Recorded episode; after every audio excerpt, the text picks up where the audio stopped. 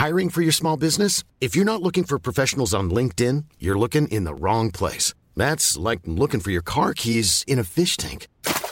LinkedIn helps you hire professionals you can't find anywhere else, even those who aren't actively searching for a new job but might be open to the perfect role. In a given month, over 70% of LinkedIn users don't even visit other leading job sites. So start looking in the right place. With LinkedIn, you can hire professionals like a professional. Post your free job on linkedin.com slash people today. Milford sets off upfield. He wants a speedster to run onto it. He might be the quickest. Oh, he kicks. He kicks ahead. And now Corey Oates will come. Oh, Oates with the one-handed pickup.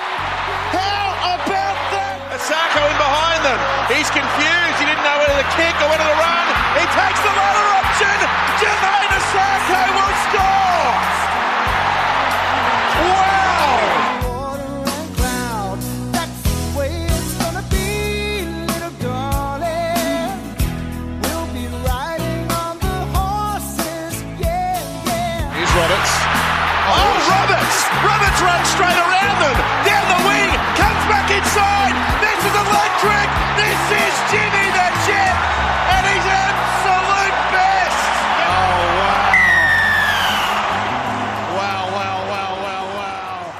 Hello, Broncos fans, and welcome to this week's episode of Broncos Weekly. As always, I'm Mitch, and not as always, we're joined on the line by our good friend Benny. How you doing, Benny?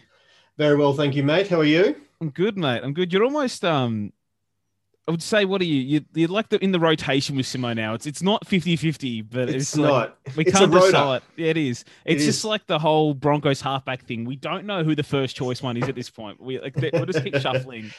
Hey, mate, you shuffle the deck chairs, you land on me every now and then. It's fine.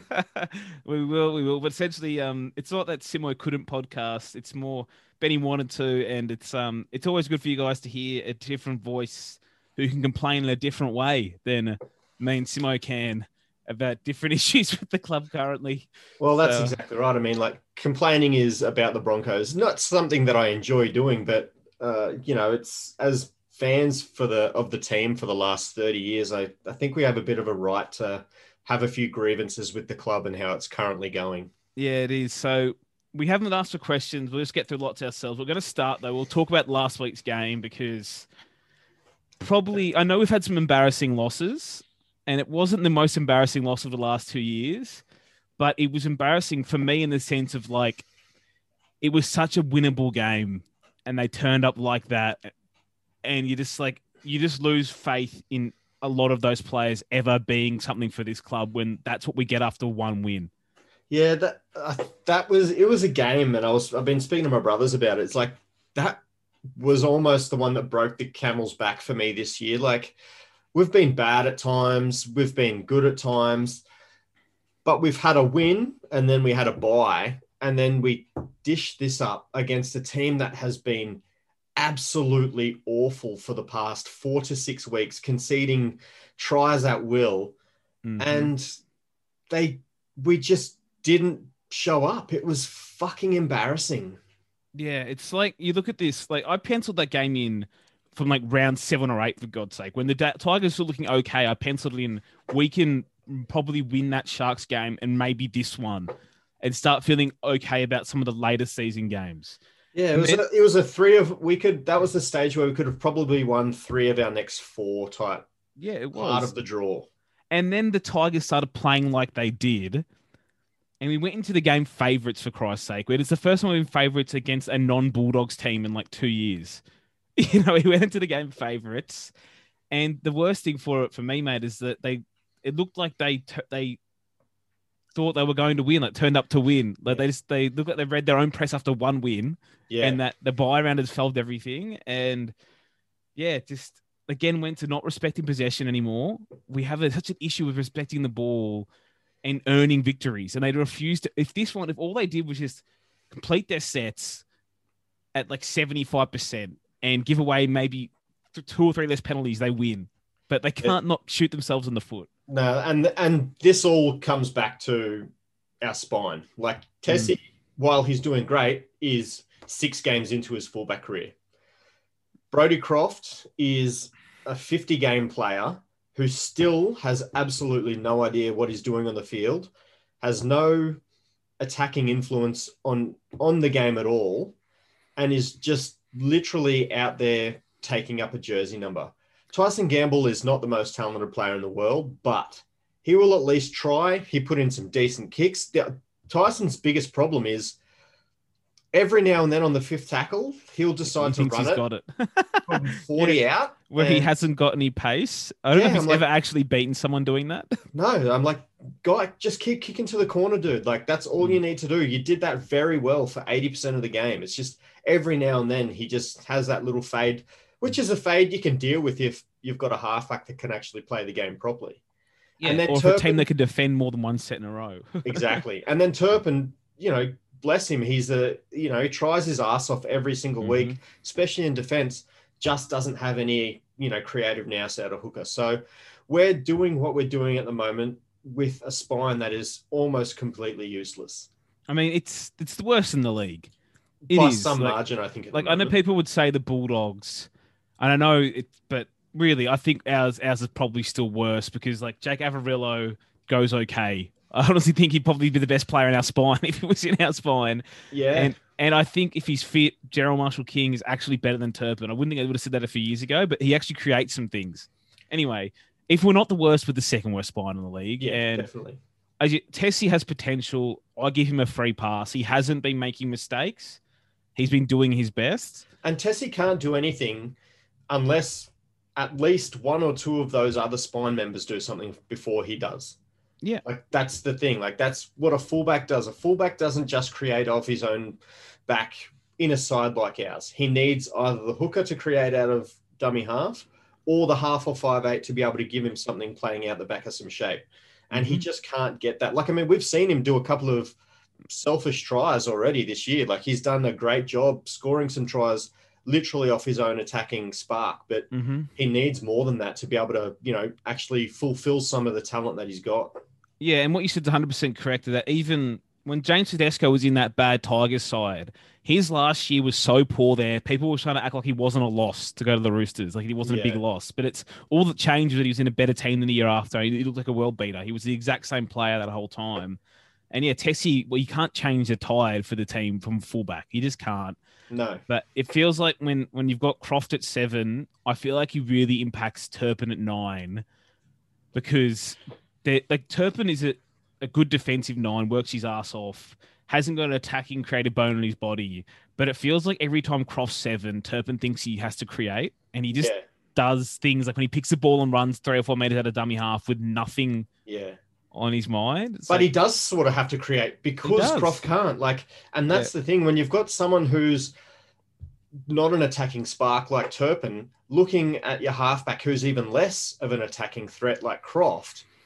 I mean, something's going to give, and Turpin, bless him, while he does try his best, it's just not a combo that can work for us going forward. Like, give me 30 year old Albert Kelly over Croft every single Yeah. day of the week. I mean, I know he's been injured, so there's not much we can do, but I mean, the quicker we never see Croft in a Broncos jersey, the better. Yeah, it um, it hurt me a little when I saw the team list after the exact, exact same day they came out that Kelly's available for selection. I thought they were throwing the bunny up that he's going to be back in the seven, but yeah. and they've. I just hate that they've landed on a common sense decision. They've landed on we don't want to keep shuffling the team. They landed on it though with with Croft at the seven. Yeah, it's Yeah. like they landed with Kelly. I was okay with that because Kelly had his faults. He was making mistakes, but he was creating points Yeah, he was. and he was doing things like supporting other ball runners, actually trying to create things.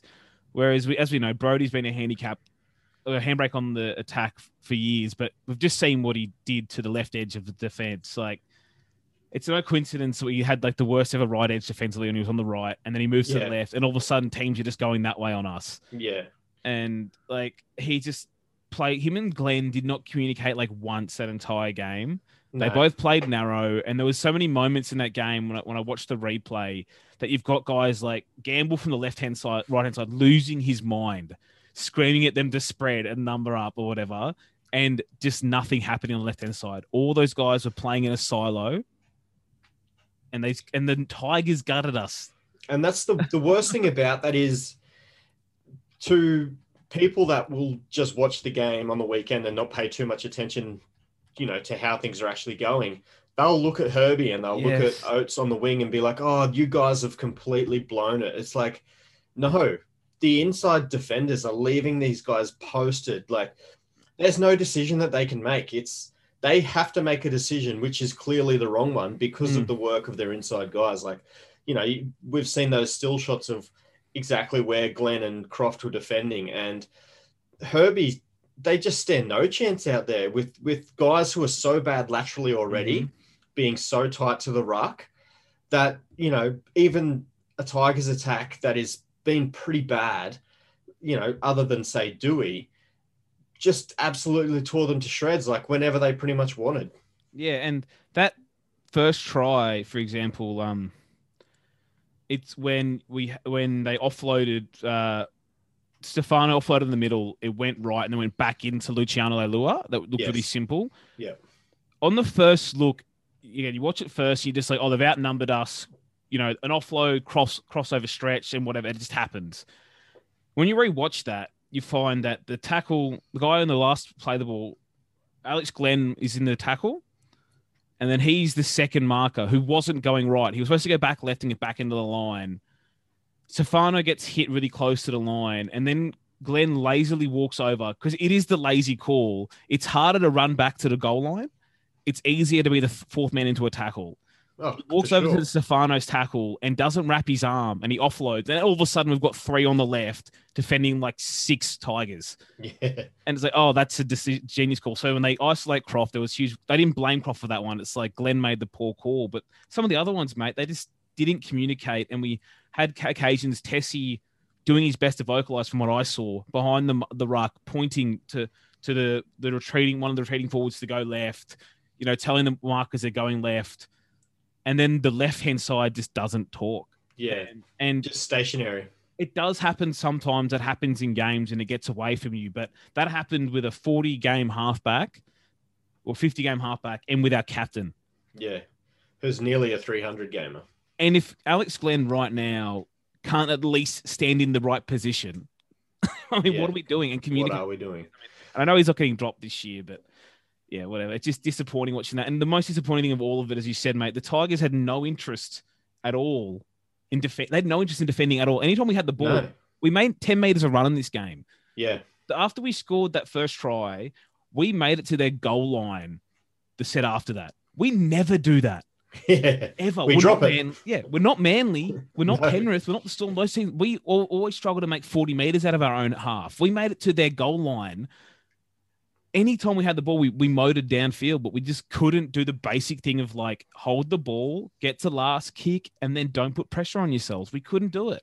yeah. That's that's the disappointing thing is it was, um, you know, Toyota Cup standard, where it's just we can't seem to, and we haven't been able to do this for a while. We Mm. can't seem to just. It's not even just icing a game; it's putting yourself in a position where you can ice a game. Yeah. Like we don't even let ourselves get to that position where we're like, all right, we're six ahead. There's 10 to go. Let's knuckle down and just win it outright from here. We get ahead Mhm. and then someone gets too confident. They make an error and then it unravels from there. Yeah. Like, you know, Jamayne was great for 35 minutes. He missed a penalty shot from about two meters wide of the upright. And from that miss, he kicks it out on the full. He drops it. He gets taken into touch. He goes up for a bomb, drops it, doesn't go up for the next one. Mhm. He gets out jumped. They score. Like, is there a player in the competition at the moment that as soon as one thing happens to him, the rest of the game is a complete write off? It is, mate. Uh, And I've had the patience of this of a saint with Jamayne Isaako. Oh, me too. I love the man. I, I think there is a footballer in there, but you, ca- I mean, this thing He's where not 20 got- anymore, mate. No, you can't just make one mistake and have your whole game unravel from there. Like you just can't do it. Yeah, and the the kickoffs going dead has been a constant problem for him. For a dude that is one of the best contact uh, sorry, goal kickers in the league, you'd think he'd understand by now how to kick the ball ball. They, I honestly think he shouldn't be taking kickoffs. I'd rather remember for a while there, e, even like Matt Gillette did it. It ain't hard to kick off a tee. I'd rather kick him ten meters short at this point. But the thing is, with what he's doing, he's kicking the belly of the ball. So Yeah. he's not kicking the ball as if he's kicking for goal. If he's kicking the ball like he's kicking for goal and kicking Yeah. the point of it, I guarantee you that ball is not going dead. It's not. when you're kicking on the belly of the ball, you get so much more chance of just getting an absolute flyer off it. And he's doing that. Like, kick it high if you're going to do that. Don't just kick it hard and long. Yeah, and he has all the skills in the world, as you said, mate. Like, but I could I have zero faith in him in those moments. Like, I have no faith in him putting a kickoff in the field of play after we concede two tries and things too. Like, he has a great drop kick on him, but when we ever actually need a short drop out or a short kickoff, he is never hitting it No. ever. And he could probably do it at training. He could probably hit you twenty straight perfect short dropouts. Yeah. and and there's some there's some guys in this team that like I know we can always talk about coaching and whatever, and I'm not gonna set a bar like not everyone can be Bellamy, Rob Robinson, and- and Bennett. Okay, there are some guys in this team that I'm at this point that I don't know what coach the majority of Yeah. coach can get out of those guys. You know, bags of talent that just they've been through a number of regimes and they still can't get really basic things right. And Jamayne's one of them. Tom Flegler's the other for me. Like he was kind of good in Origin, and yeah, he, he was fine. he Like, I kind mean, of good moments. he got belted a lot, but like, you know, at least he sort of got stuck in. yeah, Um, but you know, I think that was an accident anyway, him being Yeah. actually called into the team. But yeah, I mean, there's like I said, there is coaches that can get certain things out of players. I mean, Bellamy couldn't get anything out of Croft, and Seibold Exactly. thought he could, which is, I mean, and we still think we can or whatever. I mean, I don't rate Kyle Flanagan, for example, but it's biz- it's bizarre that like Brodie Croft is still starting games and he's not. yeah, Flanagan at least like, doesn't fuck up all the time, you know. yeah, yeah. Uh, but yeah, like Flegler in this game, he started pretty well when he came on the field, and then the thing he does almost every week, just one dumb mistake, and it Yeah. always costs us six. And that penalty he gave away, there's penalties in rugby league; they're not created equal, and that's why the penalty counts never actually matter. But we seem to give away dumb penalties all the time, or the wrong penalties, and I'm shocked whenever we do like a good penalty or a good deliberate one. yeah. like I gave a dumb one away in this game, like being the fourth guy in and hitting someone high I know that was the fourth tackle. like intent. I understand because you, we had such a good set. Yes. It was a great set up until that point. I think they were 18 meters off their line on the 4th hmm and it wasn't even necessarily a high shot as such. Like it was high contact, obviously, but you can't put yourself in a, that position to give away that penalty at that part of the like at that stage of the game. Like we defend that set and they're kicking from 25 out.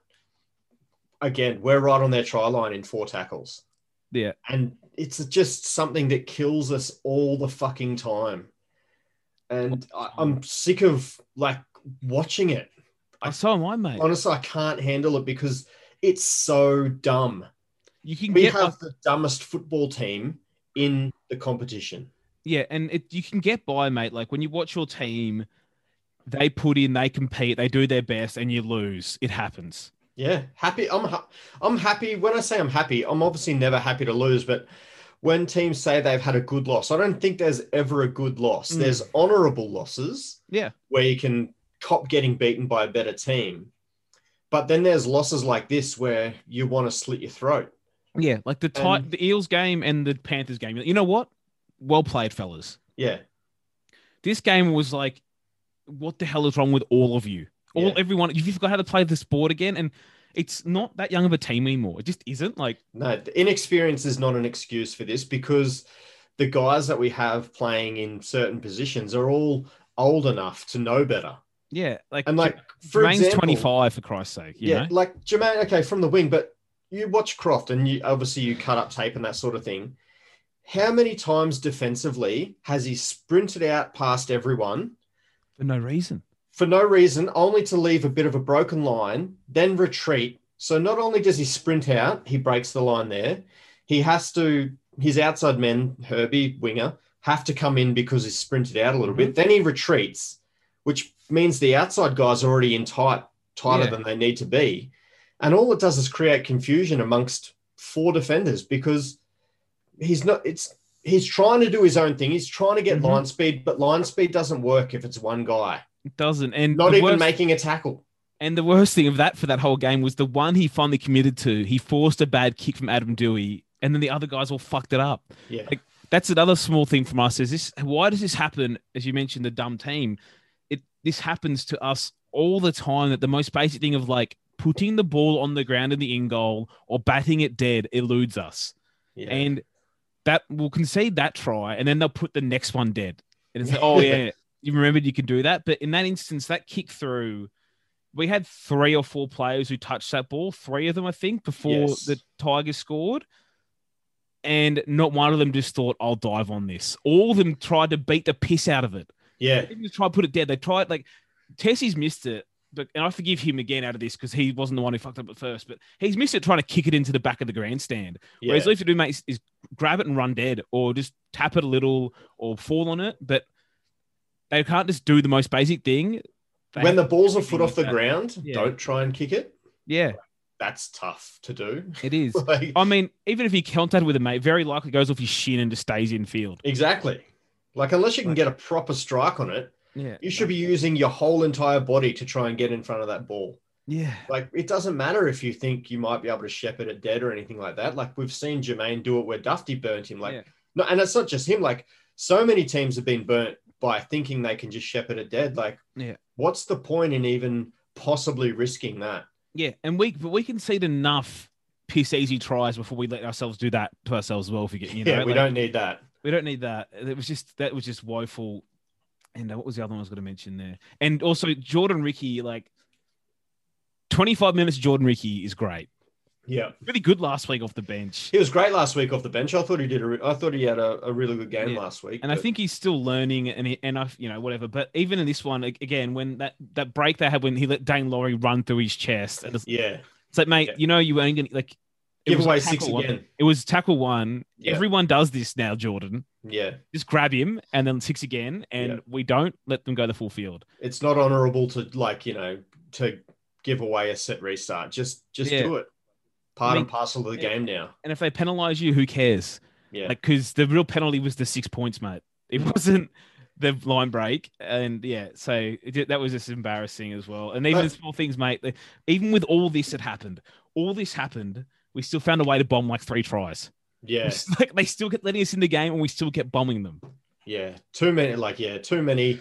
I think the one that um, Riki blew, I think that was because Staggs cut inside and Yeah. he's just not, you know, I wouldn't say talented enough, but he's just not aware enough to be able to turn and throw that pass. Yeah, I think that's the big thing with him. Tessie blew one, and I can't remember who else Gamble blew blew one. one. Gamble. Gamble that one running on last and just took a hit up when like Yeah. you know, God bless him, Flegg got actually run the right line back on the inside.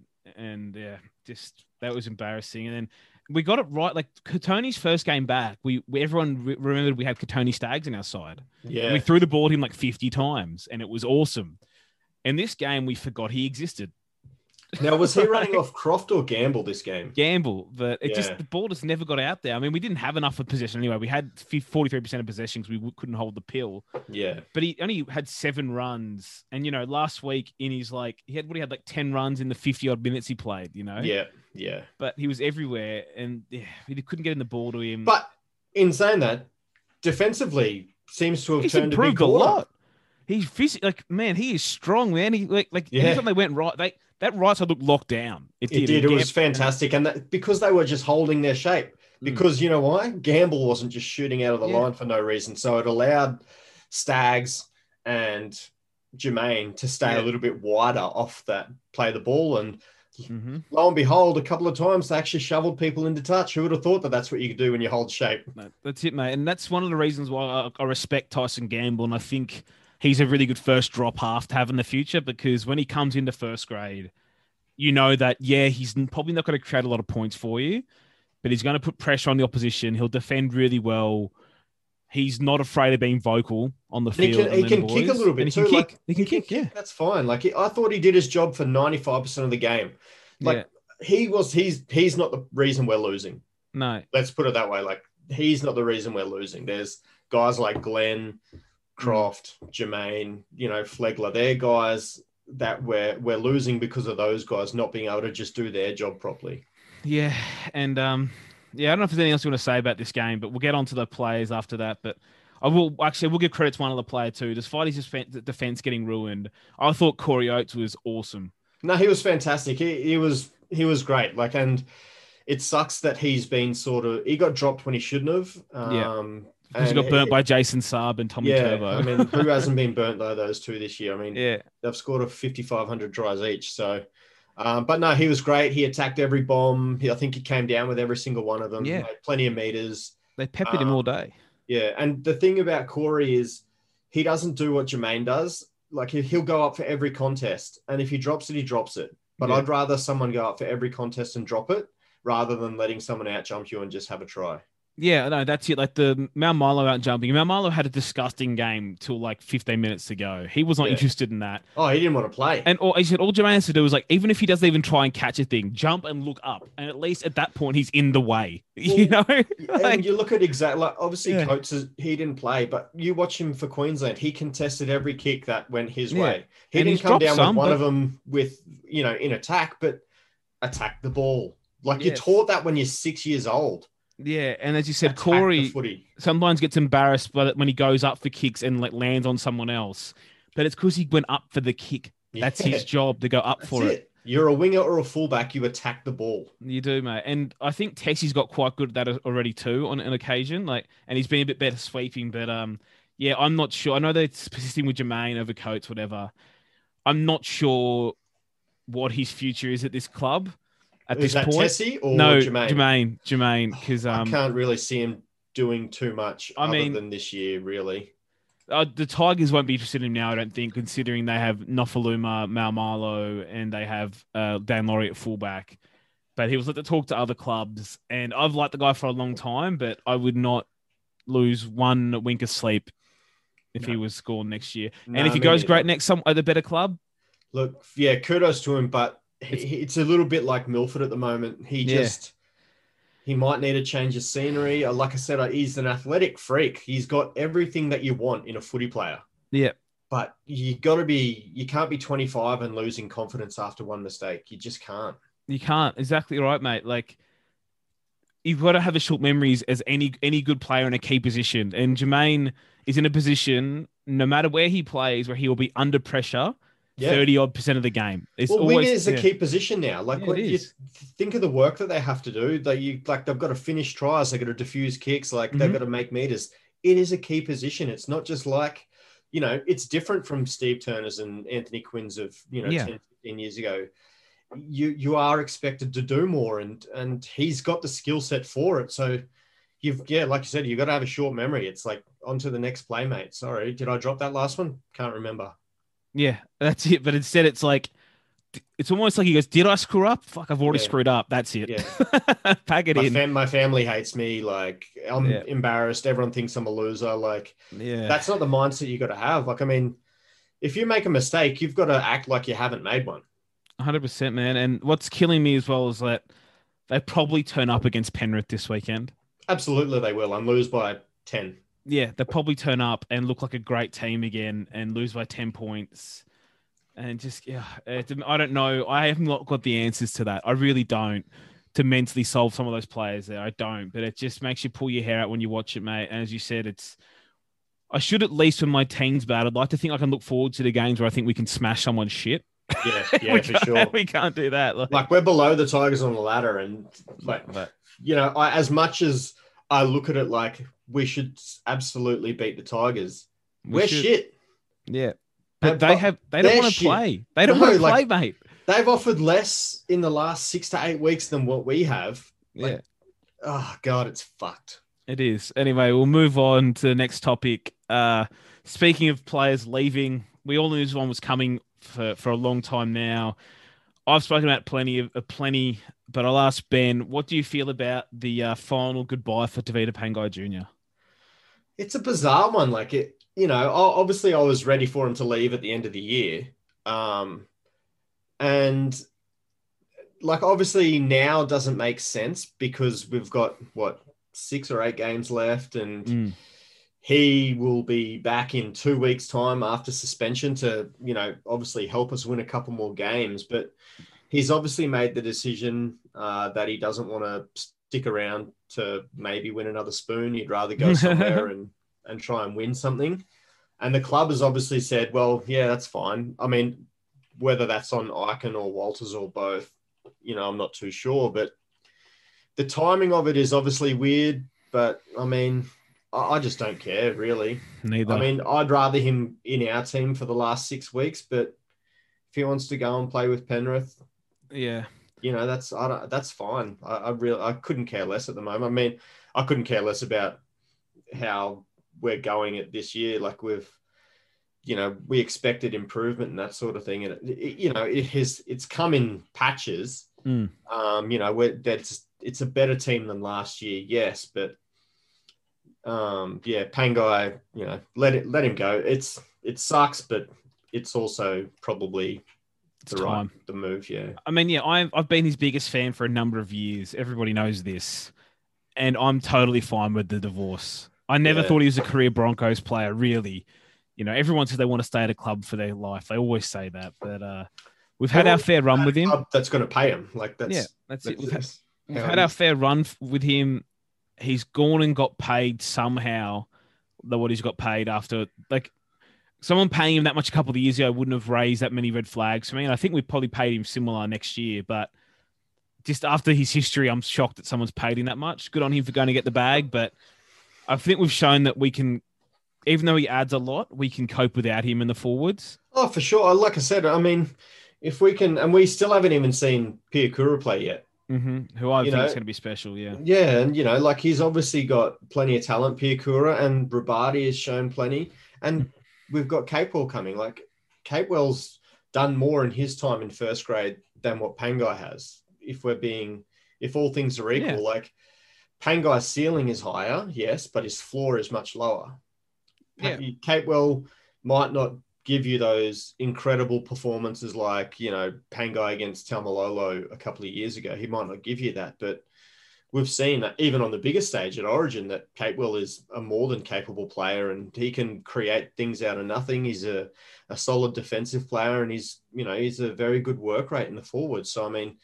I've got no dramas if we're playing, you know, whether it's Kobe at lock or Rabati at lock, and then Capewell and Piakura on an edge. I mean, that's a that's a very good back row for me. Yeah, and I, and I don't know what Capewell's on, but I do think he's on less than what Pangai's getting for the Bulldogs, and I, I think he will be too. and I'll take that. And and the one good thing I've seen from Capewell as well, same things as Adam Reynolds has been saying, but he really wants to own things at the club. Like he's talking about how he wants to come and bring what he's learned, and he's you know name people by name. He named like what I've learned from Paul Gallen, Luke Lewis, Wade Graham, what I've learned at Penrith, all that. I want to come to the club, and I want to be a captain, and I want to turn him around. Yeah. obviously, Reynolds is the captain next year. But it's good hearing fabric things rather than just guys saying, "Oh, I can't wait to play for the Broncos." Yeah, I want to be a Bronco. So yeah, well, be a Bronco then. Like, Yeah, you I know. Can, you can be a Bronco. yeah, Like at least Cable's gone. Yeah, I want to be a leader. yeah. And we need him to be a leader. We need, you know, Reynolds and Capewell as a one-two punch as a leadership group is fantastic for us. Yeah, with My, my biggest, yeah, you know, and my biggest problem at the moment, like, Capewell is a great signing. Reynolds is a great signing. The gap between great signings and a great coach is still too big for me. Like, they might paper over some cracks next year with you know Reynolds. Like Reynolds will kick us to four, or five wins just off his boot and being able to apply pressure. Hmm. Like Reynolds plays, we win the Cowboys game. Reynolds play, we win the Tigers game. Reynolds plays, we win probably another one of the games against whether Mhm. it was Para or Penrith. Um, like just because he can create pressure with his boot, Yeah, kicking to it. corners, allowing kick chase to get down, and all that sort of thing. Like Reynolds will do that for us next year without any sort of coaching. Yeah. My biggest fear for next year is that's going to keep maybe Kevin a job longer than he probably. You know, Yeah. like I understand what the club wanted to do by bringing in Walters and having him as an old boy, as a former, you know, premiership winner, uh, and all that sort of thing to get a lot of the public back on side and a lot of the sponsors on side. But this club badly needs a coach that's going to have, you know, some proper tactical nous to him to be able to get us, you know, we might sneak into the eight next year if all players stay fit and we get maybe another one or two signings in the offseason. We might sneak into the eight.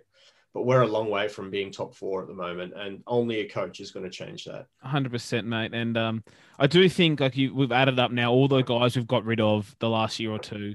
I have no idea where the money's gone. Like they're I don't believe there's no cat space. Again, they just tried to sign Gagai. There must be cat space everywhere because I know I know it doesn't always work like this. Lots of fans will go, "Oh, that guy left.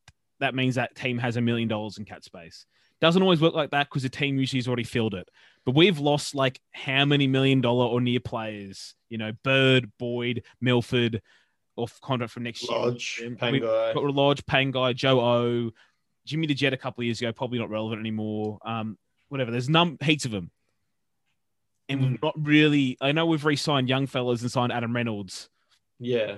But we've not really made a massive splash. Obviously, the difference as well is like we're probably going to be paying freight on half of those contracts for next year. So yeah, like I think we we might have all cleared- them, but but Lodge, and I think maybe Pangai. Yeah. So like if we're if we got rid of let's just say 1.8 million dollars, we might only have a million of that to spend rather Yeah. than 1.8. But again, there there should be space in the cap for us to actually you know, and whether the, you know this could be Ikin being a bit smarter with money, like we don't want to go after someone when there's no one out there. Like, don't sign someone just because we have cap space. Like, uh, even though we have with We've likes done that with a few. Pereira, Jensen, Mead, Kelly, Gamble, all of those guys. Like, there's too many depth signings, not enough first grade signings. I agree. Um, I, so yeah, hopefully we can actually use some of that.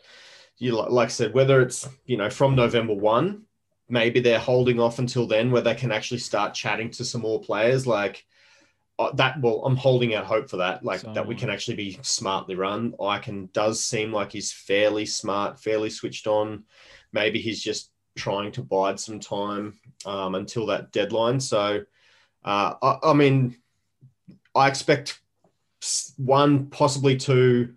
I wouldn't say marquee signings, but signings mm. that are some sort of you know relevance to the actual first grade starting side. That's it. No, and other guys, I just I remembered them. We didn't. Re- we, we had 800k for Fifita. That went. I don't know where.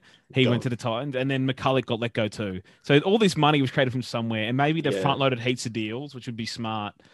But what I do like about some of these releases, at least looks like finally we're understanding where we need to put the money. Like you know, we Yeah. need to keep paying. We've got Reynolds. Light up on a few key guys, and then whatever. And you know what? I think Capewell is a key signing I. because he's already got experience. He's already got you know state of origin experience. He's not just an origin player like Su'A played last year because Thank we God. were out of people to actually play. You know, Capewell looks like he's going to be a long term starter for Queensland for the next sort of three to five years. Um, Payne, they're going to obviously throw the bank at, which Hmm. I'm fine with. He's obviously a generational talent. Like he's someone that we should never have to lose. Yeah. Um, you know, obviously you'd give him the 10 million over David Fifita every day of the week because of what Payne actually brings to the side week in, week out. Yeah, Um, agreed with that. But yeah, so like there is a few key signings already that we've made. Like I said, Payne is a big one that we have to keep. Reynolds is a key signing. Capewell's a key signing. But our next one has to be one or nine. I mean, I think the key signing is the coach, but Yeah. we have to find a one or a nine. We need a nine bad for mine. Like I know Yeah. one, we need two. And the other weird thing, I listened to like a Tony Staggs' interview yesterday. He's like his interview post um training, and he doesn't. And maybe he's being coy, but I don't actually think he's kind of nervous in front of the media. So I don't think he has the ability to be coy. Yeah. And he was nervous to his interview, but he doesn't seem fully locked on that he's the six next year. Which So- I'm okay with. I, I'm cool with I think he I'd love I'd love him as a center. And you know what? If we've paid him overs a little bit to play center, there's not that many good centers in the game. And he is a genuine game player breaker. that will actually break a game wide open. Yeah, I'm okay with paying him overs, especially like if, if we got money now and say he was on 750 average, just give him the 100k from Pangai, give him the money Yeah. from Dearden, and whatever, just throw that in there, and then all of a sudden it's like 500k each year, and you're sweet, Yeah. whatever. But uh, he wasn't didn't seem fully locked on it. He was going to be six. He was like, I'll give it a crack if they want me to, but Yeah. I, and he's like, I'll play wherever they wherever they want me to. I'll play there, but I'm a center, is what he said. I'm a Yeah. center, and it's like, well, Yeah. maybe he's not locked in. So maybe there's still an option of, of a six from someone we don't know either. So you're saying that Munster to the Broncos is Well, happening? I was about to say there there is November's coming up, and we have the opportunity now, knowing we know that, knowing Brisbane two may not happen. There's like Ponga, There's Munster. There's Harry Munster Grant, and Brandon cheese. Smith. Yeah, I, I mean, I love Harry Grant. Don't get me wrong, but Yeah. give me Munster and Brandon Smith I'm just cheering. every fucking day of the week. I will absolutely take both of those guys. And Munster is obviously like a Queenslander. Brandon Smith has said his family's moving to Brisbane or the Gold Mhm. Coast in like whether it's the next 12 months or they're already there. Like that's something that that that I can has to be going at like hard. You've got to go after a Brandon Smith. Like if Brandon Smith is playing as a seven, I mean as a nine, sorry, we don't need a Reynolds to be able to be a, a game breaker. Like Reynolds Mhm. just has to do what he does because the creativity will come from Brandon Smith and whoever's outside of Reynolds. Like all we need Reynolds to do is be that seven, the game manager, the kicker, Mhm. and all that sort of thing. Like keep a calm head on everyone. That's perfect. If we can if we can get a Brandon Smith or you know whether it's a Brandon Smith or a Cameron Munster, we need one of those two, I think, or a player of similar ilk um, to be 100%. taking one of those positions. So that's what I'm hoping for, and that's why I'm happy they dodged. Su'A. I don't think they even offered or anything in the end. I think Su'A wanted to come back a hundred times. They didn't do that, which is great. But they also dodged Dane Gagai, and But Dane and Dane didn't really want to come back. Like no, he didn't. He pretty much he didn't want to come back. Yeah, it was his third option. Like, so I think that was getting blown out. Obviously, probably because he's a Queenslander as well, Mhm. and he started his career here. And you know, oh, the only people that'll fix the Broncos are apparently ex Broncos. even though it hasn't ever like worked. yeah, I don't know. I don't understand where that narrative comes from. Like, it, Yeah. it seems like a really weird stretch. But um, Yeah. yeah, so, like so, Gagai's off to the Knights, and then Su'A obviously off to the Dragons. So. You know that's great for us, and you know two positions we don't need to sign players in. Yeah, because I know people are saying with light on backs and air quotes, but okay, we signed Brenko Lee. That happened. Yeah, Okay, we have already. As if if Sako says whatever, he's on a wing. If he doesn't, like you know, Cobbo's probably one wing. Yep. Oates is probably still the other winger. Tesi's probably the fullback next year. Herbie's one of the centers, and then the other center is either likely Kotoni, yeah, Brenko, or Jesse Arthars. yeah. They have depth. They still have. They signed Mead and they signed Pereira. I don't love that we signed both of them, but those are things that happened. Yeah. They have those players. We don't need Dan Gagai. No, absolutely. We That guy's the last thing we need. Yeah, Yeah. So I was cool. We dodged that, and hopefully we can narrow our focus into another spine player. yeah, No matter what spine player it is, we need another spine player so bad.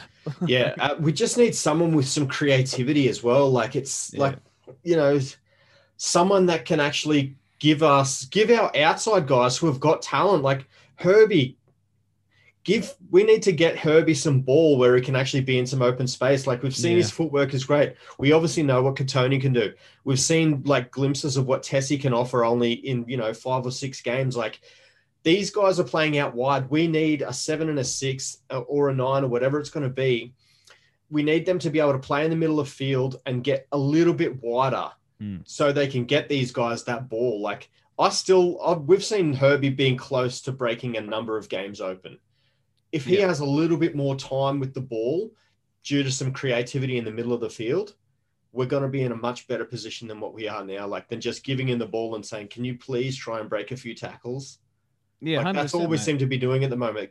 Our six and our seven don't give our wider guys any space or any sort of shape to be able to run off, and that's Ever. it. Just kills us. And if Staggs is the, is the six next year, we can make do with a right edge It's either Brenko or Arthars, who looks to be on the precipice of a two year deal. Arthars has actually been okay this year. That was I weird. think Arthur's has been fine. Like there's, I've got no dramas playing Arthur's. Like Mm. center's not a strong spot across the competition, it's not. and I would say Arthur's is the me. Like he's Yeah. the mean. He's the average. He's he's not shocking. He's not amazing. Hmm. He's got some like he's got some talent about him for sure. Like he's got good feet. He scored a great try last week, where he got on the outside of someone and and, managed to ground the ball in the corner. Like he can do a job as a center if you've got a good half or five inside him. Yeah, hundred percent, mate. And that's it. Like I wouldn't be against if we went and signed a game breaking back. But I don't think Gagai's that. Gagai's 31 next year. His best years are behind him. He's living off a origin reputation that was never the same at club level. Uh, Gagai has never been a game breaking anything. No. Like Gagai's performances on the wing for Queensland are fantastic. He's the Brent Tate of the modern, you know, Queensland mm-hmm. side. Plays unbelievably well at Origin, but doesn't like necessarily break it open. Yeah. Like you never said Tate broke it open. Yes, Tate scored some long range tries, but that's not breaking it open. The guys inside did that. Like Thurston set up Tate and Gagai would take an intercept. But like Gagai's never broken a game open off his own attacking back in the NRL. Like ever. No. And that's not a slight on him, but he's just not that type of center. He's not. So that's we didn't need that guy, and um, Hodges was a game breaking center. he was. He was, and yeah, I just don't think we need that type of signing. We need to look for a key position players. And the other little thing you mentioned it there that's worried me a little is in a vacuum. A lot of these depth signings on their own individually, they are fine signings. Yes. You start adding them up, and it's like, are we really filling out the end of our roster with like proven mediocrity? Yeah, and Like- I I said this I think whether it was in Discord or something like that, but like Corey Jensen isn't someone that you develop. He's 28 next year, by the way. That'll He's- shock some people. Yeah, he's played for the Cowboys for five or six years Hmm. without doing anything. He's not a development player. That's like Nicho Hynes was a development Mm-hmm. player for the Storm because they got him when he had no experience in first grade. They sent him to, you know, Q Cup, playing for the Falcons for a couple of years. They developed him as a fullback. And now look at him. Mhm. That's development. Corey Jensen comes off the back of playing eight years for the Cowboys. He's already reached his ceiling. yeah, that's Like, it. And there's nothing more we can do for him. Like we're not going to make Jensen the next Kikau. but It's not. just not going to happen. Like we are. There's no need to sign Jensen. There isn't, and like we we're missing. So Pat Carrigan, whether I like him or not, will play in the first grade side next year. He'll be in that in that thirteen, For sure he will. and you end up having guys like Ethan Bullemor still can't make the side, right? which is he's- ridiculous. It is. He's better than Jensen. Jensen is like another Rhys Kennedy. We already have a Rhys Kennedy, yeah. you know, and Rhys Kennedy does his job well. I, I, I think Rhys Kennedy is better than Jensen though. So do I. Like we don't need that, and it's the same thing when we signed both Mead and Pereira. It's like we need one Mead or Pereira, Yeah. you know. And if I don't know if they've penned Kelly yet, but they've got Gamble now. We don't need an Albert Kelly. No, we don't. They're both of the same thing, and almost all those guys. The worst thing about all that is almost all of them are available next February. You know, they're still there, Yeah. and we've signed them for two years, so none of them to one year fill a gap deal. And it's like, why are we spending eight hundred thousand dollars or more, possibly, of our cap on guys that are like that? They are what they are. Like, and you mentioned it's funny because you touched on what I was going to touch on is that you can make those type of signings and have upside. And the ones you mentioned, like Nicho Hynes, is one of them. Another one would be, say, I know people wouldn't think it is now, but Felise Kaufusi was a Queensland Cup player when they got Yeah, him. he You was. Felise was one. You know, Christian Welch they developed. Tui Kamikamica they developed. These are guys who were cheap that had upside and weren't that young, and they worked on them. And even look at like Parramatta, Isaiah Papali'i last year. Nobody wanted him, got him cheap. He's cracked in their side. Like, why aren't we looking for the next Nicho Hynes, the next Papali'i, the next of those lots, rather than guys Yeah. who just know like, okay, we know who these guys are. We're not. We know Let's look are. for let's look for guys who have got maybe five or ten games of first grade under their belt, not eighty or ninety. Yeah, and the funny thing is, we said this. I was having this chat, not in Discord, another group yesterday, and some of the guys are focusing too much on the players. I was saying like, oh, we'll get, we'll get the next Papali'i. I'm not trying to get exactly Papali'i, but I mentioned like, what about a guy like Renouf Atoni down at the Bulldogs? You know, he they don't want him for some reason. He is a little older, but he's looked really good this year. And then that afternoon, he was at the Yeah. Roosters. It's like, oh, 150 a year for a guy like him. Who would I rather pay 150 a year, him or Corey Jensen?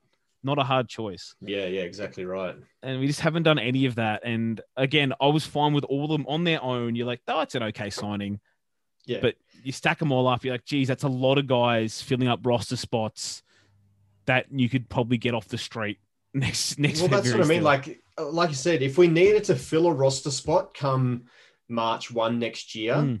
you sign Corey Jensen. Yeah. You don't sign him, you know, in Two July years. of the year beforehand. Like, For what are you doing? Yeah, I And Jordan it Pereira as well. It just doesn't make any sense. And like I think I said it to you, like we're fast becoming the Titans with these sort of signings. Like we don't need to sign every like. It's like we've looked at him and he's got oh shit you don't have a club for next year. Look at his puppy dog eyes. Oh let's give him two years. Like Yeah, we don't the Broncos of yesteryear, and you know, I know we're not the Broncos of yesteryear. Like that's like, like Kevy seems to try to drill into him. Like you're the Broncos, but like our depth signings are usually starting at most other clubs. Like that's how good our depth was as a Mhm. as a club, you know, 10, 15, 20 years ago. And now we're just signing every single straggler that hasn't got a club for next year because why not? Yeah, and there's definitely guys with potential we could do that with. We're not do we haven't done that. And uh, yeah, and you look at guys like Jordan Pereira again, old, 29 next year, given two years like Jensen. It's just confusing. Like, okay, when Brenko got to the Storm, right? He he didn't get an NRL deal, mate. Yeah. Like he did like and I'm not saying Brenko is that bad. I thought Brenko was worth someone figuring out. They did that. Again, why aren't we looking for that type of signing over giving someone guarantee? Like, we guaranteed security for guys that might be out of the league. Like if we didn't sign Corey Jensen, he might not have got signed by anyone. He might have been in Yeah. the Queensland Cup next year. Like, do you reckon Corey Jensen plays for us next year? I don't know. He's taken Asiata's spot. I think he. Sh- I don't think he works his way into first grade. If he if he he plays if he plays first grade, it's because there's been a lot of injuries. That's what I believe. I, I, I reckon too. Like it had to be a number of them, and and then he'll be there the year after, and we'll look at the roster and go, "Geez, what have Yeah. you know?" Like, oh, Corey Jensen's a thing. Yeah, Paid him for, we've paid him how much money for two years? Like, Yeah. and Yeah. so so whilst I applaud them being ready to let guys go, like Pangai and Lodge and similar, finally, because we, we do have the in the end we do have a catchment. There's still always the next man up at Brisbane. They're always there. Like we still have in the young forwards that you, you have like Xavier Willison, Brendan Piakura, the Va'a brothers. There's a whole bunch of them. But it's just frustrating that we do have these glaring holes that we're not filling, and then we're filling other holes with this, these types of signings. It's like you just hope that there has to be something coming in November. There's just no way there isn't. It just Yeah. can't not be anything for Brisbane from here. that's it, man. That's the, that's the scary part. And also, hopefully, the exciting part is like, there has to be something coming. Like, this can't be it. Mm. Like, no club can be this poorly run. Like, they've, we've sacked. Every, well, not everyone in the front office, but like we've done a pretty big clean out. We've actually got some people in there that are looking to do the right thing by the club. You can't do all of the hard work with lodges, Pangais, and all that sort of stuff by getting rid of those deals, only to come back with something that, like, I'd rather keep all of those guys than the guys Mhm. we're signing. Yeah. Oh yeah, like we're getting rid of Asiata. I was like, well, he ha- hasn't been the signing I'd hoped, but I'd rather have him than Corey Jensen. Yeah. And uh, but Asiata hasn't been the signing we hope because he wasn't given the opportunity to be that guy. He wasn't, and I do also think they're still they're still looking at a Ryan James, I believe. So again, that just pushes the guys like Jensen down the depth chart, and you're like, why? Yeah. and I get the James signing again. I do actually understand that one if it Yeah. happens, but it's It's like our spots from 20 to 30 are, are one player. yeah. like There's we've got the top 20 is not too bad when you look at it. Mhm. And then 20 to 30 are like, what the fuck are you guys doing? Yeah, and and if you want to talk about like, I'll give some actual examples of guys who are off contract with talent or not. Like, for example, doesn't sound flashy, but Tremaine Spry is a Titans junior, was in that really good Queensland side, is carrying a little bit of timber, but every time he plays Queensland Cup, he kills it every Yeah. time, and he, like he's got eight tries in eight games this this season. Put a show on. I watched him last week in Sunshine Coast Falcons, whatever. That's a guy you can give a deal to for 100k a year, and you're not thinking again. You're not thinking he's playing first grade. Yeah, yeah, yeah. You're not going, oh, geez, I've got that much money sitting in cup right now. Yeah, but you've got to do that. You're thinking like if Tremaine Spry ticks the boxes we hope he can, he's going to be our starting center in six in eight weeks or whatever. But Yeah. instead, we've like got Jordan Pereira, who's like, well, if our best center gets winger gets injured, and then Mead gets injured, Pereira won't let us down for a week. Yeah. yeah. it's like, oh, that's the upside of that siding, is it? Like just things that. And again, one of those guys is cool. One Tyson Gamble is cool. Yeah. But you want to tie into Gamble, and there's like even we have one. We have an Ezra Mam you know, who plays for South Logan. Scares me how much he runs like Milford, but like you want him and a talented dude. You know, you don't just want the one shit guy. Well, at the moment, we've got Kelly, Mead, I mean, Kelly, Gamble, and Croft. yeah. Oh, And, and so far, and 2021 Milford. Like, yeah. that's a absolute clusterfuck of bad halves right now. So, It is, mate. So I just hope we, the guys we spoke about, they, they're looking at them. And I do think uh, there'll be some bias towards like a Munster or Ponga or a similar because they do want Queenslanders. Yeah. And as dumb as it sounds, it does kind of matter. Like, It, I think it does too. Like, I think it gives the club its identity. Is like we're the flagship Queensland club. Like, you Mhm. do want your side to be made up of majority Queenslanders. It's the team that the town gets behind you more that way. They've got more people to cheer for. Like, it just breeds well for for the rest of the you know the season, the the competition we we need. I think need is not the right word, but Queenslanders just suit the Broncos. yeah, they do. Oh, another example too. Like, I'm just thinking from my head Isaac Lumelume at the Storm off contract. Yeah. Rather have him than Mead and Pereira, but, Oh, get him for sure. but we're not. At least we know we can catch the high ball. I do like one thing though, like Dale Finucane, right? We that's not happening. We've heard it's not happening for us, and I don't think we kind of need him at the moment anyway. It's one before Capewell, I would have loved Finucane. One thing that the rumors with him that's filled me with faith is that for some reason the Titans and Cowboys want him, Yeah. and if I was to list out the NRL clubs that need Dale Finucane the most, yeah they are be the not- they're like down the bottom with like the Roosters. And, Yeah. like Yeah. they're there because like the Cowboys have a, the, them and the Titans have good packs. Yeah. What are they Well, doing? The Titans have Jason. I mean, the Cowboys have Taumalolo. yeah. And then they've got like the, their forward pack is not too bad. The Titans, again, they've got a decent forward pack. So I'm glad they're doing that. One like it seems like they're duking it out. And But this is the this is where the experience card gets played because it just can't. Like, why? do- What makes you think that Dale Finucane is going to turn the Titans into a team that doesn't just concede forty points and a half because they couldn't give a shit? is he going to make their hooker seven and six better? No. Yeah, yeah. I, I can't get my head around them doing that because they have, as we know, they have Tino, they have Fifita, they have Mofo, re- three really good young forwards. So they've got them. Jared Wallace is still there next year. Uh, I think Proctor's not an option. I don't think they'll sign him, but Uh, Jolliffe is still there as well. Jolliffe is still there. They got Beau Fermor signed to 2024. They just signed Isaac Liu. Yeah. Why the hell are they even picking the phone up with Dale's agent calls? Yeah. It makes Like- no sense. So I'm glad we're not doing that kind of stuff. We're Yeah, not full time sure. because like they need a hooker probably more than we do. and They They- need a hooker. Yeah. I mean, their hooker is. They're, it's dreadful that situation.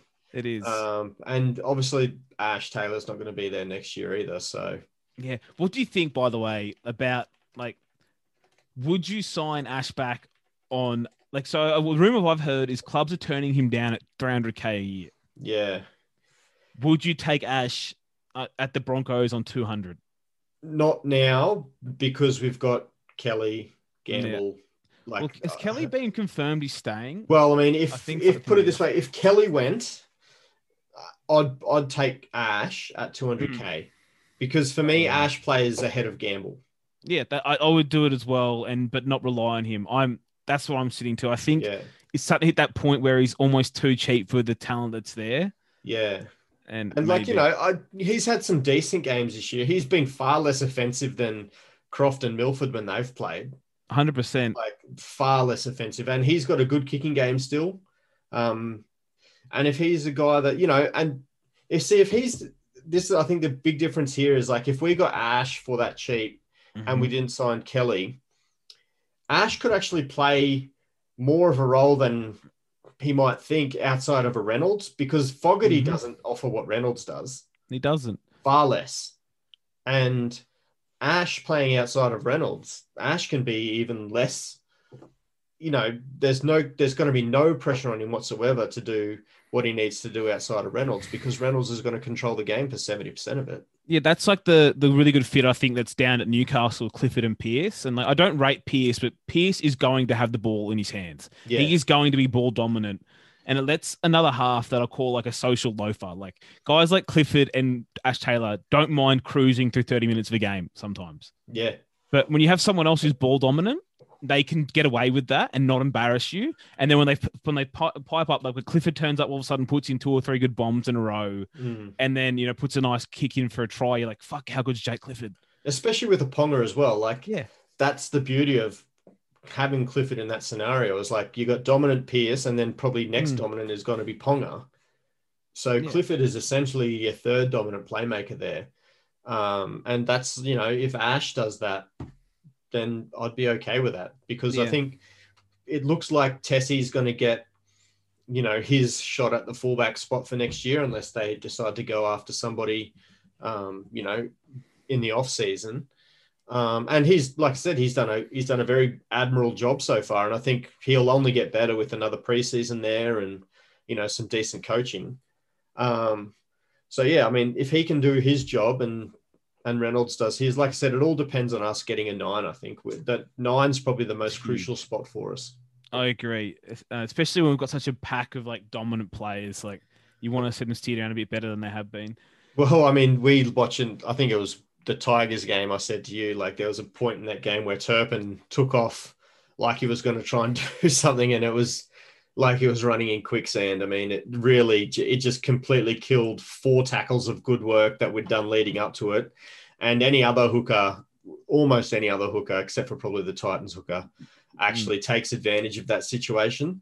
Um, like, I know he got an offload off the back of it, but it still just absolutely set us back three tackles. Well, that's why I'm hoping to see some Cory Paix in the run in because I know they've got some issues with Cory that like he defensively, he's one of those guys that ends up on his back more often than he puts his opposition on their back, Yeah, which is, isn't fantastic for a guy who defend in the middle the whole game. But Cory's got a bit of attacking spark about him, a bit more than Turpin. I just want to see what he can do around there. And he's he's not as again, he's now 21. Because I think we lost that year of development last year. I think a lot of us are thinking about these young players like they're still 19. They were two years Yeah. ago. Yeah. Like Cory's been around enough now. Maybe it's time to get a bit of a run in first grade. So I'm I- hoping I'd- the run home yeah. gets a bit of a chance. I think he was actually good the time that he played for us a bit last year. Like when I say Yeah. good, he was, you know, he offered something at least. It didn't look like he was ever out of his depth or anything like that. I'd I'd be more than happy to give him a 14 jersey just to see what we got for 20, 30 minutes a game on the run in. Like we don't have to play Turpin for 80 minutes. Like he probably is not not that he's not he's not fit enough, but like we don't we just don't need him out there for 80 minutes. Yep. And before we, sorry, you go, mate. No, that's, that's about what I was saying. Like, I think we can afford to have a spot on the bench for someone who's going to come on and play, you know, 20, 30 minutes out of the um the nine position. I agree. And I want to ask you about two more players before we wrap it up because I know people are going to start asking us about one of these guys. But Joseph Manu this week has come out talking about eyeing up playing fullback or similar. And because we have money, we're going to get linked to him.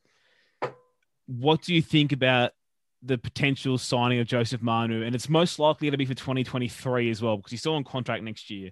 Are you pro signing, Manu or is he he's down your priority list?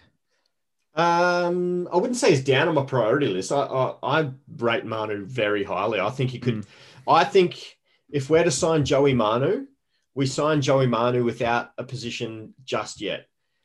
He can play one or he can play six. Like he's he's shown that he can play six. Um, but I think he's a very very good fullback as well. I think we've seen in the time that um Tedesco's been out that he's slotted in there very nicely. And then if he wants, like I said, if he wants to play, he can essentially play three spots in that back line with six center and one. So, I mean, if he was someone that you could get, I don't think he's going to be breaking the bank money wise either, because people just don't seem to rate him as much because of the Tedesco's and that sort of thing in that team. Like Sam Walker's getting far more plaudits than what Joey Manu does, and Joey Manu does far more for that team than what Sam Walker does. Um, I, I think he'd be a good signing for 2023 if if you know the links are there and we decided to go after him. I wouldn't be upset if we signed him at all. I'm with you there. I think um, we've got to start talking to good players, obviously, in November. Yeah. He, he ticks that box, and I don't think he's going to get that ridiculous overpay bump of like, sorry, excuse me, like, you know, oh, he's an origin player, pay him 200K more than you would normally play him, or all this other kind of stuff. I think you might be able to get him for 750 to 800, maybe Yeah. around there, and be pretty happy with it. And here's one that I want us to go after. And I only realized like two weeks ago that he's off contract in next year. Hamiso Tabuai-Fidow is off contract in 2022. The Cowboys have pretty much spent up on key positions. They've got a, like a million in Val. They've paid Drinkwater. They've paid Townsend. They've paid Taumalolo. They've paid Reece Robson. And they've even paid a little bit of Tom Dearden. yeah, they have. I think he is gettable if a club wants him. And I think, again, I'd rather have a Munster or a Manu for our fullback. I think he's in that conversation. Not sorry, not for Ponga or a Manu for fullback. I think he's in that conversation that we should be talking to him and seeing if he wants to come play fullback for Brisbane as well. Absolutely, you've got to you've got to at least speak to him. Like hmm. he's and he's only nineteen. Like he's only going to get better. I mean, we saw what he did the other day. It just he breaks tackles for fun. Mm-hmm. And he's very, very smooth when he runs, and just with a little bit of polish, he could be. I'm not saying he could be a top three fullback in the game or anything like that, but he's just someone that he's got speed. He's got something that you know we could use as a team. You know, him playing a little bit out the back of shape, um, playing through the middle of a. You know, we've seen Haas now start to offload a little bit more in ball play. Like if he can play through the middle and he does sniff around the middle a lot, like his support player is already there. He's fantastic. Like he'd already be in the top, you know, 10 sort of support players in the game. And when you're as fast as he is, that's all you mm-hmm. have to do. You don't even have to offer anything super special. And, you know, him just floating around the middle, you've got guys like Capewell and Haas that can offload. I mean, he's got to be someone that you'd at least send an inquiry to, I think. Same. And uh, I th- exactly right. And I think, um, the game with the way the rules have changed are a little less reliant on ball playing fullbacks, whilst you still have to be able to ball play. It's a bit more of that. You want a guy supporting to the middle and playing up the guts. Then well, that's where Tedesco makes his money. Like Tedesco is not your Tommy Turbo style ball playing fullback. Tedesco is a bit more of a throwback to someone whose main game is support play, mm. and they will play. They will ball play off the back of that a little bit as well. Like that's what that's what the hammer can do for me. He can support play first, ball play second. Hmm. Um, mm. You know, that's where his strength lies. Yep, and uh, and he also kept Reece Walsh out of the Queensland 18 two years ago at fullback. He is a fullback for, by first choice. We're not we're just trying to move someone there. Yeah, he has been a fullback through. The Cowboys are trying to get him into the side elsewhere. So he you can you can just see though the way he plays. Like and you know that even that try scored in Origin, he put himself where a fullback would be from center. He did. he did. That's mate. that's just exactly where he needed to be. He saw the line break coming from the right hand side, and he was on the left. And as soon as that went through, he pushed straight up through the middle. And like I said, that's just what that's what good fullbacks do. And we have had support play. We haven't had that at the club for what five oh, three years. years? yeah, three years. Like, like, Darius gave up years ago. I mean, yeah. not that Darius was ever a huge support guy, but like I think Ben Hunt was probably our last real good support sort of guy. Yeah, agreed. Ben Hunt, really good support player. And then I think Tesi's tried to do it a bit more than Jamayne has, but yeah. again, he's still learning there. He is. And, uh, and I'm not giving up on Tesi, but I do think that he could probably, I, I haven't given up on him being a center either. Yeah. But you, obviously, if you can sign a Ponga, a Manu, a Tabuai-Fidow, you're taking them over Tesi. And you, Absolutely, you are. And that's not a slide on Tesi. That's just, no. There's better players. And there Tesi, is like I said, Tesi is not without his spot in the Broncos team in future. I don't think. Like he's shown quite a fair bit in his short stints that he's got what it takes to actually win a game for us. So yeah, um, yeah, like he's he's doing a good job, I think, for now. He is. Anyway, I think that's enough Broncos therapy, and it's probably been long enough. Is there anything you want to get off your chest before we, we wrap it up? No, no, not really. I mean, like I said, it's this was a tough game to swallow that Tigers game, and it really made me question. Like I said, the biggest question marks for me of the, of the club, other than what we spoke about, they, they've got to have a plan on who they want their next coach to be. I think that's going to be the most important signing that we make in the next, you know, however many years. Yeah. Um, they've got they've got to they've got to pick a coach. They've got to go after him hard, and um, yeah, that that's going to be the biggest key decision I think they make in the next however many years. Yeah, I think the tough thing for me too is I actually don't know who that guy is myself. Me neither. I've, I've, been looking everywhere. I'm like, I mean, uh, you're not going to pry Robbo away from the Roosters, I don't think. Bellamy's done after done. the storm. Like, it's done. Yeah. It's just, you know, it's obviously we had Demetriou here, but he's obviously going to start his Rabbitohs career next year. Like, mm. it's tough. It's a pretty sort of thin coaching field at the moment. I, I just, I don't know who they're going to get, but they need to make sure that whoever they do get next is it better not be fucking Paul Green. That's I better say, yeah, mate. And uh, I'm a bit worried because he's, he's Icons, mate. But yeah. I don't know how many times Paul Green has to prove that he's the game has passed him by. Yeah, and I, you know, I don't think. I mean, surely I can smart enough to realize what's happened with the Cowboys over the last five years and also what happened with Queensland this year that maybe he's not the guy to throw into a job like the Broncos. Yeah, we've had about well when we hired Seibold, we had three main candidates, and the fourth never had a shot. Like Jason Demetriou was the fourth one. They never they were never hiring him Mhm. because of the Wayne links. But the other three were Seibold, Green, and Kevy. And I might drink cyanide if we gave all three of them a shot. Oh, yeah, I that's not how it works. Yeah. like new candidates come up, fellas. Let's look at new Yeah. ones after Give this one. something. Yeah, But, you know, they, there could be some coaches in Q Cup. There could be some, you know, I know the um, the women's coach has done a really good job too. Like, Mm. I would not be averse to seeing, you know, his his, you know, him being able to put his case forward. Um, but yeah, so there's obviously there's going to be plenty of candidates that actually want to coach the Broncos, but um, yeah, fingers crossed we can actually choose Yeah. one that's not so Paul Green. That's it, mate. And I just I don't think it has to be another proven head coach. Like proven head coaches don't become available very often if they're any good. This just doesn't happen. So you've you know guys like again Bellamy was an assistant when he got hired. Trent Robertson came from overseas. Bennett was an assistant when he got Brisbane in the first place. He's been around forever. That's why he's moved around. It's very rarely a club that gets a second chance head coach, and that's like a start of his dynasty at a club. Yeah, So I'm just like we've just done the experience guy again. I'm just done with that. I, I don't know who the answer is, but you know maybe like like Jason Ryles's been waiting for like five years. Maybe he's one of them. I don't know. yeah, But yeah, as you said, there's got to be. It's hard to know the great coaching candidates as a fan. It just is. yeah. But you'd love to maybe there's guys like that. Maybe there's someone in Queensland Cup. I just I'm praying to, to God that it's not Paul Green. Yeah, yeah, exactly right. I mean, you know, Ciraldo at the Mm. Panthers has obviously had a fair bit of chat about him. He, I think, uh, he didn't take up a job with somebody. I do believe a couple of years ago he decided to stay on with Penrith, but um, you know, he's someone that you could definitely look at. He obviously has got a very good brain for it. Um, and he's still very young, by the way. He's still Yeah. 36. like, and So he's- head coach already. Yeah, I don't mind that one. Yeah, so I mean, like I said, I just think they've got to do. They've got to pick someone that's just not a fucking old boy. Yeah, and and Ciraldo, from what I, I've heard, he's got the hard part down, and that's the man management. Yeah, Like, there's a lot of really good footy heads out there, but at its base, t- players will win games that they want to play for you. It'll just happen. Good players will win games, and Ciraldo has like he's been with that Penrith lot from that current well, their first grade crop from like NYC in 2014.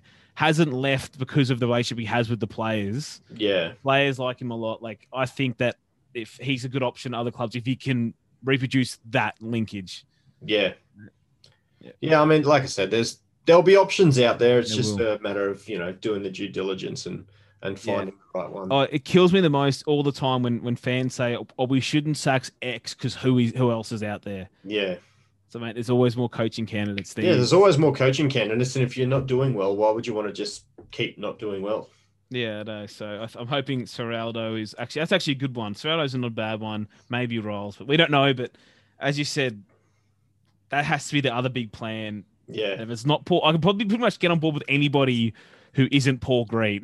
yeah, for sure. I mean, like, Like- obviously Flanagan's out there as well. I I hate Flanagan, but I can get on board. I at mean, the same time, like he's got a proven track record of being able to do things, and I think he could ruffle a few feathers. And just we needed there just needs to be a change that's not what Seibold did. Like Seibold changed to something that was just completely ludicrous. Like it was. Shane Flanagan is still a footy coach at the end of the day. Yeah, and He's not going to be Flano. someone that just puts on a presentation and says, "This is what you have to do," and there's no why to it. It's just do this. And yeah, and Flano wasn't out of a gig because like I was like recycled coaches who get punted. He's not out of a gig because he started started losing games. Yeah, yeah, exactly. Like, and I know all the other things happened, but yeah, I agree he's a good footy coach. And don't confuse Shane Flanagan, the terrible commentator, with Shane Flanagan, the footy coach, Yeah. because they're not the same thing. Exactly right. yeah. Shane Flanagan as a footy coach is clearly a decent head coach. Yeah, he is. And I've, well, what I've heard is that he's pretty good again at getting on the level with players, but also found ways to like motivate guys like Andrew Fifita, for example. Dealt, dealt with head case like Fifita for years. Yeah. They had a relationship that was teetering on the edge that even you had Fifita calling out Flanagan during a game, and it still worked. Yeah. You know, that's a guy who can manage what I, from what I've seen different types of people. Well, so plus, maybe you know, you had good. your Josh Dugans in the side as well, and you know, Fifita, Graham Gallen, like big personalities in in a team, and he managed to get them together and you know won a comp. So whether That's it it, was mate. needled or not, but Uh, yeah, I know, but and they kept winning till he wasn't yeah, wasn't allowed there. So whatever. And as you said, needling all that stuff happened. I- just want to win games. Needle Yeah, them up, same. boys. Needle, needle them up. Yeah, just- like make us successful again. That you've got every advantage that you could possibly want by coaching the Broncos. Like we should be back in the top four within two years. yeah. Well, what we'll know is next time we put a coaching search out there, the candidates will come. Yeah, They always come for that absolutely. gig. Yeah. yeah, Yeah. They'll like I said, there'll be no shortage of it. They'll be coming from the trees to to apply for the job. So That's it. Okay. Anyway, I think we're done. That's it. good. Thanks for coming on again, Benny. I I appreciate right. it. It's always um, it's always refreshing getting someone else's opinion here now because the club just seems to be in the same spot for like two years. So it's always good to have you have you come join us. Uh, mate, pleasure to be on. No worries. Okay. Well, anyway, say goodbye, Benny, Goodbye. and it's goodbye from me.